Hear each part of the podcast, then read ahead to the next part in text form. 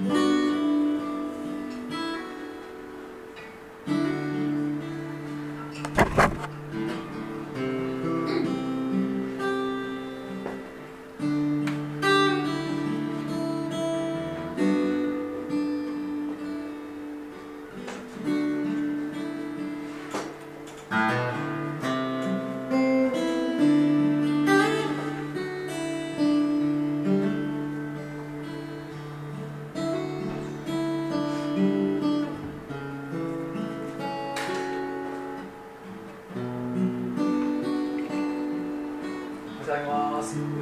元気になったとでしないあいえいえ一応セッティングしてます。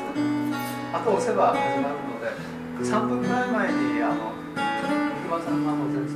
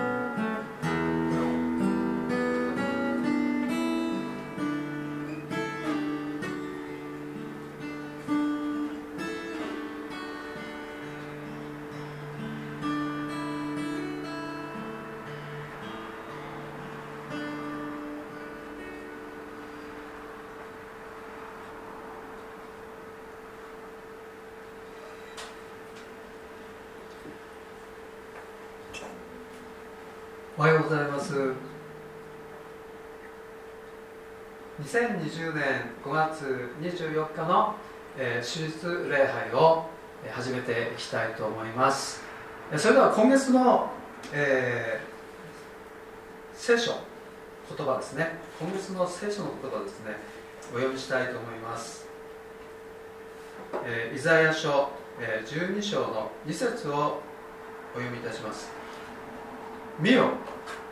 神は私の救い私は信頼して恐れることはない。やは主は私の力私の褒め歌私のために救いとなられた。それではお祈りいたします。天のお父様今日もライブ礼拝によって、えー礼拝が共にもてますことを感謝いたします。神様非常に不自由な中にもあなたの助けと力と恵みを感じております。感謝いたします。神様どうぞこれからの礼拝の時豊かに導いてください。私たちの心があなたに向けてあなたの皆を褒め歌い賛美しますようにあなたの皆だけが、えー、崇められますようにこの時は豊かに祝福して導いてください。またお一人お一人の上に神様の祝福と恵みがこの中でこの礼拝を通して豊かに注がれますようにあなたのご栄光が豊かに表されますようにお願いいたします。主イエスキリストの皆によってお祈りします。アーメン。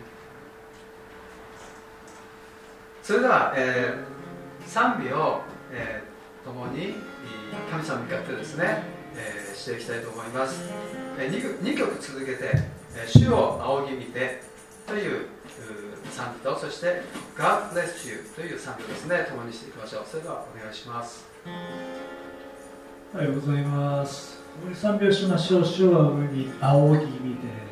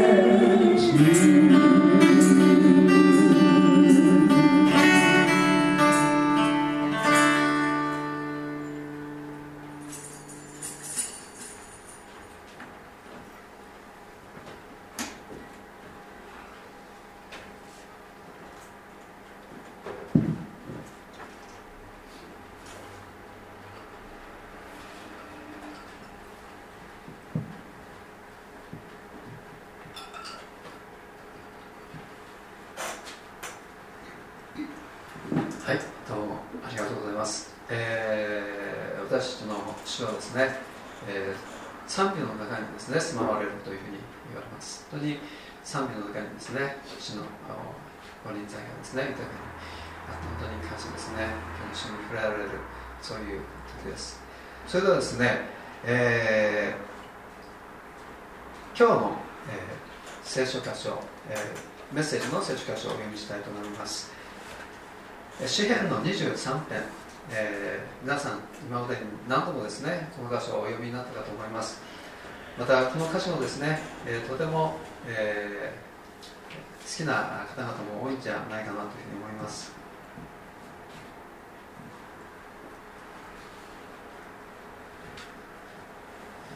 それではお読みいたします。詩篇23編。ダビデの参加。主は私の羊飼い。私は乏しいことがありません。主は私を緑の牧場に伏させ憩いの水のほとりに伴われます。主は私の魂を生き返らせ皆のために私を義の道に導かれます。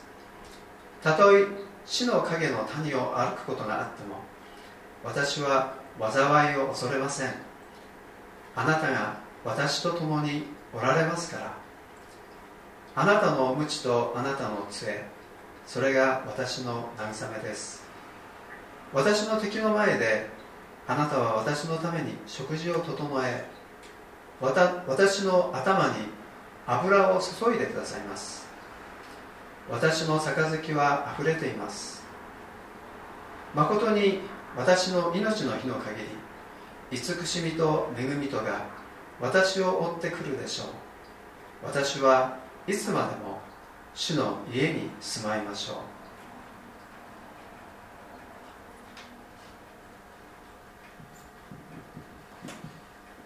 神様を表す一つの言葉にインマヌエルという言葉があります。神は私たちと共におられるという意味です。神様は私たちの目には見えませんが聖書の言葉に読むならばいつでもどこでも私たちと共におられる。ですね。今ここにも神様はおられますしまたそれぞれの今いる場所においても神様は共におられます。イエス様は言われました。世の終わりまでいつもあなた方と共にいます。このようにおっしゃったんですね。世の終わりまでいつもあなた方と共にいます。大変力強い言葉だと思います。世の終わりまで。2つのことが考えられるんじゃないかなと思います。一つは文字通り世の終わり。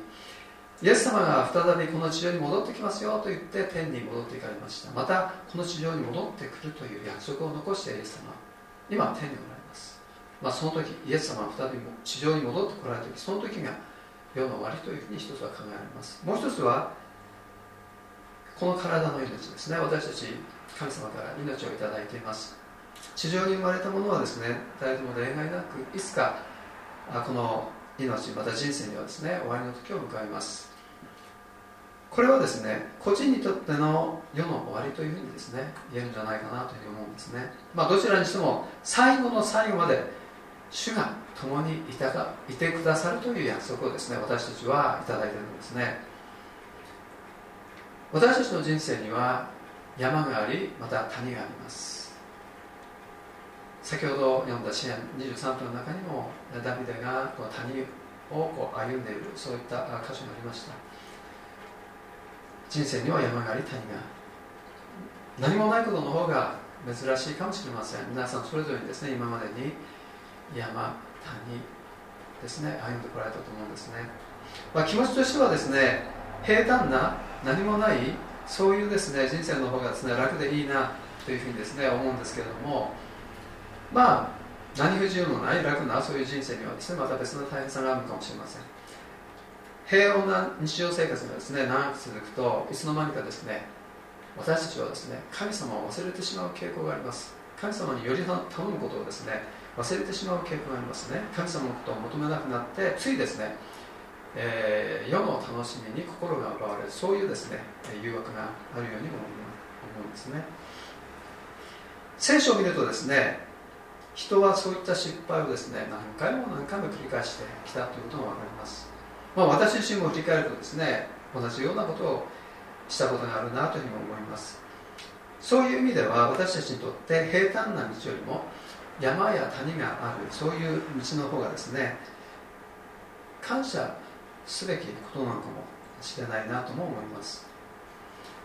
詩篇23編はですね最初ダビデの参加というふうにありましたようにダビデにダビデによって書かれたものであるというふうに言われています。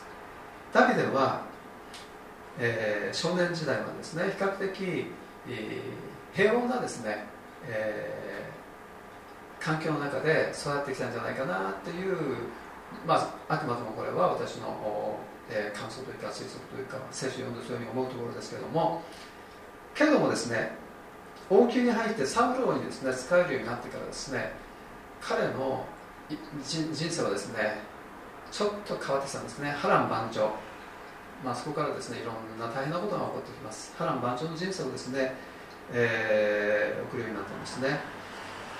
人生の良いところも悪いところも体験してきた経験したそのダビデがですねそのダビデが思うところの神様神か神様はどういうお方かまあそれはどういうものだったんでしょうね。今日は神様がどのようなことなのかということをですね詩篇23分を通して、え見ていきたいなというふうに思います。そして神様が私たちと共におられるということがどんなに大きな祝福なのかということもですね見ていきたいなというふうに思います、えー、まずですね1節から2節ですねスクリーンにですね、えー、映していただきたいんですけれども、えー詩篇23編のですね1節から2節にですねこのように書かれてありますね。主は私の羊飼い。私は乏しいことがありません。主は私を緑の牧場にさせ憩いの水のほとりに伴われます、えー、本当に何かこうほのかな、えー、まあなんか田園風景みたいなのを思い浮かべるんですけどもこうリラックスできるようなそういうですねえー、雰囲気をですね感じますね。主は私たちのですね主は私たちの羊飼いであるとダビデは言っています。ダビデはサウロに仕える前は実際にですね羊飼いだったんですね、えー、羊飼いをしていました。ですから羊飼いがどういう仕事をするのかどういうものなのかということをダビデはよく知っていたと思います。羊飼いは羊の世話をしたり羊に、餌をやったり、えー、まあ、育てたりまたその羊たちの命を守る狼とかですねいろんなあの危害を加える動物いますからそういったものから守る、まあ、そういった使命がですね羊飼いにはあります。そのために羊飼いはいつも羊のために水と食べ物と休む場所ですね見つけ出してそのところに羊たちを導く。そんな仕事をしてたと思うんですね。私たちは私たち人間は羊の羊のような存在であると思います。弱くて世話がかかり一人では生きていけない。神様はそんな私たちがですね困らないように水と食べ物と憩いの場のあるところにですね導いてくださるんですね。そして3節ですね。次3節、えー、見てみましょう。3節にはですねこのように書かれてあります。主は私の魂を生き返らせ皆のために私を義の道に導かれます。主は私の魂を生き返らせというふうに書いてあります、えー、私の私たちのですね弱った心私たちの、えー、弱った体。元気にしてくれるんですね。力を与えてください私たちはですね恐れとか心配とか不安とかまた失望とか落胆そういったあ気持ちがですね心の中に満ちてくるとですねだんだんだんだん元気がなくなってきます。もうですね、えー、もう何もやりたくない誰とも話したくないそんな気持ちにですねなってくるかと思うんですね。そういった私たちの弱った心にですね主は希望を与えてくださる。そして平安で満たしてくださる。私たちを強めてくださる。心がですね元気になってくると今度体もですね元気になってきますね。またですねそういう場合だけじゃなくて私たちがもしも何か悪いことをしてしまった時罪を犯してしまった時、まあ、そういう時にも神様は私たちを助けてくださる。そしてまた許してくださる。聖書にはダビデの犯してしまった恐ろしい罪についてですねついついてありのままにですね書かれてあります。こういう何というか人として恥ずかしい部分というか、ま、そういうこともはっきりとですね聖書には書いてあるんですね。ダビデという人はもともと神様を愛し人日々ですね礼拝を捧げて神様に従っていた人です。けれどもある日ですねある日そういった罪の中に陥るということはがあったんですね。まああのバテシバ皆さんご存ご存知の、えー、お話ですけれどもバテシバという女性、えー、夫のいる女性ですけれどもその女性のことがですね気になって好きになってですねそして、えー、関係を持ってしまった。でそのことが知られると大変なんでその夫ウィリアムですね戦場に出してですね、えー、その戦いの中で殺されたかのように見せかける、まあ、偽装ですね。偽装によってそしてそしたらあ自分たちがやったことをこう誰も知られることがないだろうと思ってですねそれをですね実行してしまったんですね。まあ姦淫と殺人、まあ、そういった罪をですねダビデは犯してしまった、まあ、人の頃っていうのはですね本当にですね残酷でそして不安定ですねまた弱い、え、ものだとそういうふうに思います。ダビデの秘密はですね誰にもわからないはずでした。けれどもですね人は騙せても神様をですね騙すことはできないんですね。預言者ナタンを通してダビデの罪が明らかにされました。その時ダビデはですねナタンに指摘されてダビデはあもうこれはもうダメだ。降参だと思ってですね即座に神様にあの自分の罪を認めたんですね。そして許しをですね超えました。その後ダビデは死ぬまでイスラエルの王様でした。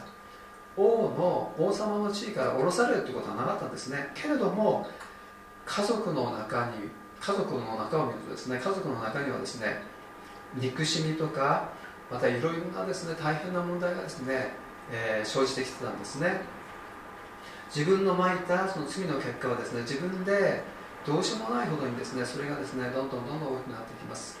けれどもそれに対する責任やはり、まあ、全てはあと追うことはできなできなくてもまあある程度自分はその責任を取らなければいけません。刈り取らなければいけないですね。でも、まあ、そういう中であっても神様はダビデを許しました。また詩篇の中でダビデはですね神様に私に与えられた精霊を取り去らないでください。つまりこれは救いのことですね。救いを取り去らないでくださいというふうに神様にお願いします。神様はダビデから救いを精霊を取り去ることはありませんでした。神様との間の契約はですねずっと保ち続けられたんですね。で次4節ですね。見てみましょう。4節ですね。このように書かれております。たとえ死の影の谷を歩くことがあっても私は災いを恐れません。あなたが私と共におられますから。あなたの無知と杖それが私の慰めです。死の影の谷ダビデはですね何度も何度も死にかけたことがあるんですね。殺されそうになったこともあるんですね。けれどもそのために神様は助けてくださいました。だからダビデにはですねあまた大丈夫だ。今まで大丈夫だったから今回も大丈夫だというですねそういう信仰がですね、えー、いつの間にかですね、えー、育っていたんじゃないかなと思います。神様が私と共におられるから大丈夫です。そしてあなたの無知と杖それが私の慰めです、まあ、ダビデには多くの敵がいました。彼らはダビデの命そして王座をですね狙っていました。しかしダビデは言うんですね。私はいかなる敵をもそれはしない。なぜならいつも主が共におられるか。ら羊飼いが持っている無知と杖危害を加えようとする者から羊を守る、まあ、そんな役割がありますね。神様はダビデをいつもその無知と杖でダビデを守っていたんですね。このことはダビデのためだけじゃなくて私たちのためでもありますね。神様は私たちのことをですね悪いものからですね悪いものまあいろんなものありますよね。まあ、それが人の場合もありますし病気の場合もありますしまたいろんなことがあります。そういったものから私たちを守ってくださる私たちの命を守ってくださるんですね。またですね無知や杖にはですね別の用途がありますね。時々ですね言うこと聞かない羊がいます。群れから離れたり危険な場所へ行ったりする羊がいます。困った羊がですねどこにもいるんですね。そのような羊に対しては無視と杖で警告を与えることがあるかもしれません。神様の人に対してですね同じことをすることがあります。ダビデが罪を犯した時にも神様の警告がありました。ダビデはこの時ですねすぐに悔い改めて神様に従いました。けれどもだからといって罪に対する責任は全く負わなくて済んだっていうんでもないんですね。ダビデは罪に対する責任として、えー、負うべきものは負いました。そのことによってダビデは苦しみました。ダビデにとって痛みが生じたんですね。そのことを通してですね。で詩篇118編の18節と119編の71節。これとてもですね、えー、私たちにとって、えー、何でしょうね、えー、指針になるというかあ導きを受けるようなですね言葉であると思うんですけども。主は私を厳しく懲らしめられた。しかし私を死に渡されなかった。時としては神様は私たちを厳しく取り扱うかもしれません。けれども神様は私たちから救いを取り去ったりまた死なせたりそんなことはしません。命を守ってくださいます。そしてまた苦しみにあったことは私にとって幸せでした。私はそれであなたの掟を学びました。苦しみにあったことが私たちにとって幸せだったというですねちょっと変わった人だなというふうに思いますけども、えー、苦しみに遭うと私が不幸せというふうに感じますけども苦しみに遭ったこと私にとって幸せだったというふうに旅では言ってるんですね。私はそれであなたの掟を学びました。掟決まりでしょうかね。規則法則でしょうか。それを学んだっていうんですね。神様は人が罪を犯し続ける時警告し懲らしめることがありますけれども殺すことも見せることもありません。神の掟を学ぶ機会なんですね。こういう時は神様の掟神様の御心を学ぶ機会なんですね私たちにとっては。そして神様が懲らしめるのは人が自分の罪深さを認めて罪がいかに人の幸せを破壊するかを知るため。さらに人が罪を犯さなくなるようにそこには神様の私たちへのもう訓練があり神の義によって誠の命永遠の命を受けることができるように導かれるんですね。神様は罪を憎まれます。けれども人一人一人のことをとても愛しておられるんですね。故に神様はですねどんな悪人も心から悔い改めて神様に従って歩み出すそそのことをですね喜ばれるということが聖書に書かれてあります。旧約聖書にも書かれてありますねそういったことが。はい。そして次5節ですね。5節にですねこういうふうに書かれてあります。私の敵の前であなたは私のために食事を整え私の頭に油を注いでくださいます。私の杯は溢れています。ね。私の敵の前でですね、えー、前を見るとですね敵がいっぱいいるんですね。その敵が見えるところですね神様はですね私のために食事を整えてくださる。そして私の頭にですね油を添えてくださる。そして私の杯は溢れてるというんですねちょっとこれを絵にするととても面白いシーンだなというふうに思うんですけども、まあ、強盗やですね敵に追われた旅人がいるとします。その旅人がですね天幕に逃げ込んだらそこの主人は旅人をかくまって保護するという習慣が旧約聖書の時代にありました。で家の主人はその旅人を保護するだけじゃなくてもてなして食事を振る舞って歓迎して頭の上から油を注ぐ杯を交わすだそうです。私たちが神様のところに逃げ込んで神様を隠れ家とするとき同様に神様は私たちをですね保護してくださるんですね。しかもですね私たちを歓迎してくださって主イエスキリストの救いと恵みの中へとですね導いてくださるんですね。えー、ね。そして次に6節いきましょうか。6節にこのように書かれております。6節には誠に私の命の日の限り慈しみと恵みとが私を追ってくるでしょう。私はいつまでも主の家に住まいましょう。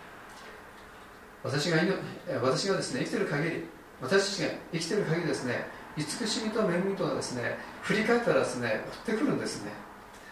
追ってくるんですね。いつも一緒にああるようなものですかね。恵みと、えー、慈しみなんですね。でダビデはですねこういうんですね。私はいつまでも主の家に住まいましょう、まあ、とても、えー、心地よい場所なんでしょう。神様のそばにいるということなんですね、えー、とても心地のいい場所なんだと思います。平安の与えてくれる場所なんだと思うんですね。主の家には私たちの全ての必要が豊かに備わっています。まあ肉体的にも精神的にも霊的にも私たちいろんな必要がありますけれども全ての必要を備えてくださる主なんですね。私たちがこの市場に生きている時もまたこの市場を去った後もそれは変わることがありません。私の後から神様のその慈しみと恵みとがですね追ってくるんですね。どこまでもどこまでも。神様の慈しみと恵みはですね、えー、いつも共にある。で経済的に困難の時もそれを乗り越えさせてくださいます。病気で落ち込んだ時もですね支えてくださいます。乗り越えさせてくださいます。罪を犯してしまった時もですねそれによって神様の関係がですね断たれてしまうということはないんですね。神様の守りがいつもあります。本当に感謝です。良い時もそうでない時もダビデは神様と関わり続けました。交わり続けました。成功した時も失敗した時も神様と共に歩みました。人から思いやりを受けた時も人から裏切られた時も神様と共神様と共におられたんですね。他人の罪によって被害者になった時も自分の罪によって加害者になった時も神様には正直であることをダビデは選びました。聖書に出てくる人物の中でダビデほどありのままの人物像が描かれている人はありません。こんなダビデを通してですね神様が私たちに示そうとしていることは何か。一つは私は大丈夫。なぜならあなたが私と共におられますか。ら私は大丈夫。神様がいれば一緒にいれば大丈夫。ということですよね。もう一つはですねあなたが私と共におられますからこの信仰はですね与えられている使命をですね全うさせてさせることができるということですね。ダビデはいつも神様と共におられるというふうに信じていました、まあ、それはですねダビデにとって、えー、いつもこう平安の中にいる秘訣だったと思いますしまたですねダビデが最後まで王として預言者としてですねその役役割というかそれを、えー、成し遂げることができた、まあ、それもまた主が共におられるというダビデの信仰の家じゃないかなというふうに思います、まあ、ダビデはですねイスラエルの王様であり続けましたが完全な人じゃありません。優れた能力があり信仰的でもありました。けれどもそのダビデにも欠点もあれば弱点もありました。立法によるならば処刑されて仕方ないような大きな罪も犯してしまいました。けれどもそれでもダビデはですね神様にしがみついて離れなかったんですね。これは私たちも学ぶ点じゃないかなと思います。悔い改めて再び神様と共に歩み始めたんですね。ダビデの人生を見るとですね彼は神に与えられた使命を全うすることができた人というふうに言います。なぜできたか先ほど言いました。またもう一回言いますけどもそれはあなたが私と共におられますからというこの信仰によって歩み続けたからだとそういうふうに思います、はい、そろそろ、えー、時間なので終わりたいと思うんですけれども最後ですね来週の日曜日はですねペンテコステなんですね。ペンテコステの日です。日本語では精霊降臨って言いますね。天に戻られたイエス様はですね地なる神様から聖霊を受けてそして地上に聖霊を使わされたというふうにあの書かれています。イエス・キリストを救い主と信じる者には聖霊が与えられています。そして聖霊がですね私たちのうちに住んでおられますね。その意味で私たちの体のことを聖霊の宮っていうふうに聖書は言っています。インマヌエル。神が私たちと共におられるっていうその言葉がですね一つある意味ですね、えー、このことを通して実現したというふうに言えると思うんですね。私たちのうちに聖霊なる神様が住まわれる。神様はいつも私たちと共にいてくださるということなんですね。今ですね世界中の人々が新型コロナウイルスというですね災難の中にあります。私たちクリスチャンもですね例外じゃないですね。けれどもそんな中にあっても私たちにはですね今も生きて働いておられる神様主がですね共におられるんですね。そのことはですね私にとって大きな力でありまたあ力強いことなんですね。大丈夫主が私と共におられるからの信仰でですね歩み続けたいと思うんですね。また祈り聖書の言葉を読むこと、まあ、そういうとも大切です。そのことを通して神様の導きを受けていきたいと思うんですね。思うんですね。慰めと励ましを受けていきたいと思うんですね。またですね私たちのうちにはですねかなりですねかなり溜まったストレスイライラ恐れ心配不安、まあ、そういったものがあるんじゃないかなと思います、まあ、そういったものから自由にですねしていただきたいなというふうに思います。はい、えー、今度最後の最後ですね。また神様はあなたにどのような使命を与えておられるでしょうか？ちょっと考えてみてほしいと思うんですね。ぜひ神様があなたに与える使命をですね、えー、はっきり受け取ってほしいと思うんですね。全てのクリスチャンにはですねそれぞれのそれぞれに与えている使命があると思います。また全てのクリスチャンに与えられている使命があるんですね。それは救い主イエス・キリストを述べ伝えるということです。私たちは直接言葉でも誰かにイエス様のことを伝えることができますしまた私たちは私たちの人生を通してイエス様の恵みが私たちの人生の中に表されます。それによってイエス様のことを誰かに明かしするということができます。ね。どちらにしてもイエス様のことを伝えるということは楽しいことです。けれども楽しいことばかりではないかもしれません。時にはですねそういうことが苦しかったりまた痛みが伴ったりすることがあるかもしれません。けれどもあなたが私と共におられおられますからの信仰を持ってですね歩むなら私たちは必ずですね神様によって与えられたその使命をですね全うすることができます。できると信じます。その使命を全うするために神様はですね私たちに信仰と勇気をですね与えてくれてますね。神様は私たちを助けある時には命を守ってくださるですね。ですから何があってもイエス様から離れないでイエス様に従い続けてそして共に歩み続けていきたいと思います。それではお祈りします。天のお父様あなたは私たちの目には見えません。けれどもあなたがおっしゃっているようにあなたが私と共にいつもどこでもおられることそのことを信じます。神様あなたが私と共におられますからという信仰を持ち続けていくことができるようにどんな時にもその信仰でもって、え、進んでいくことができますように。そして神様どうぞお一人お一人に与えられている神様からの、えー飯使命を。それぞれに全うしていくことができるように。また教会として全うしていくことができますように導いてください。神様感謝します。主イエス・キリストの皆によってお許します。アーメン。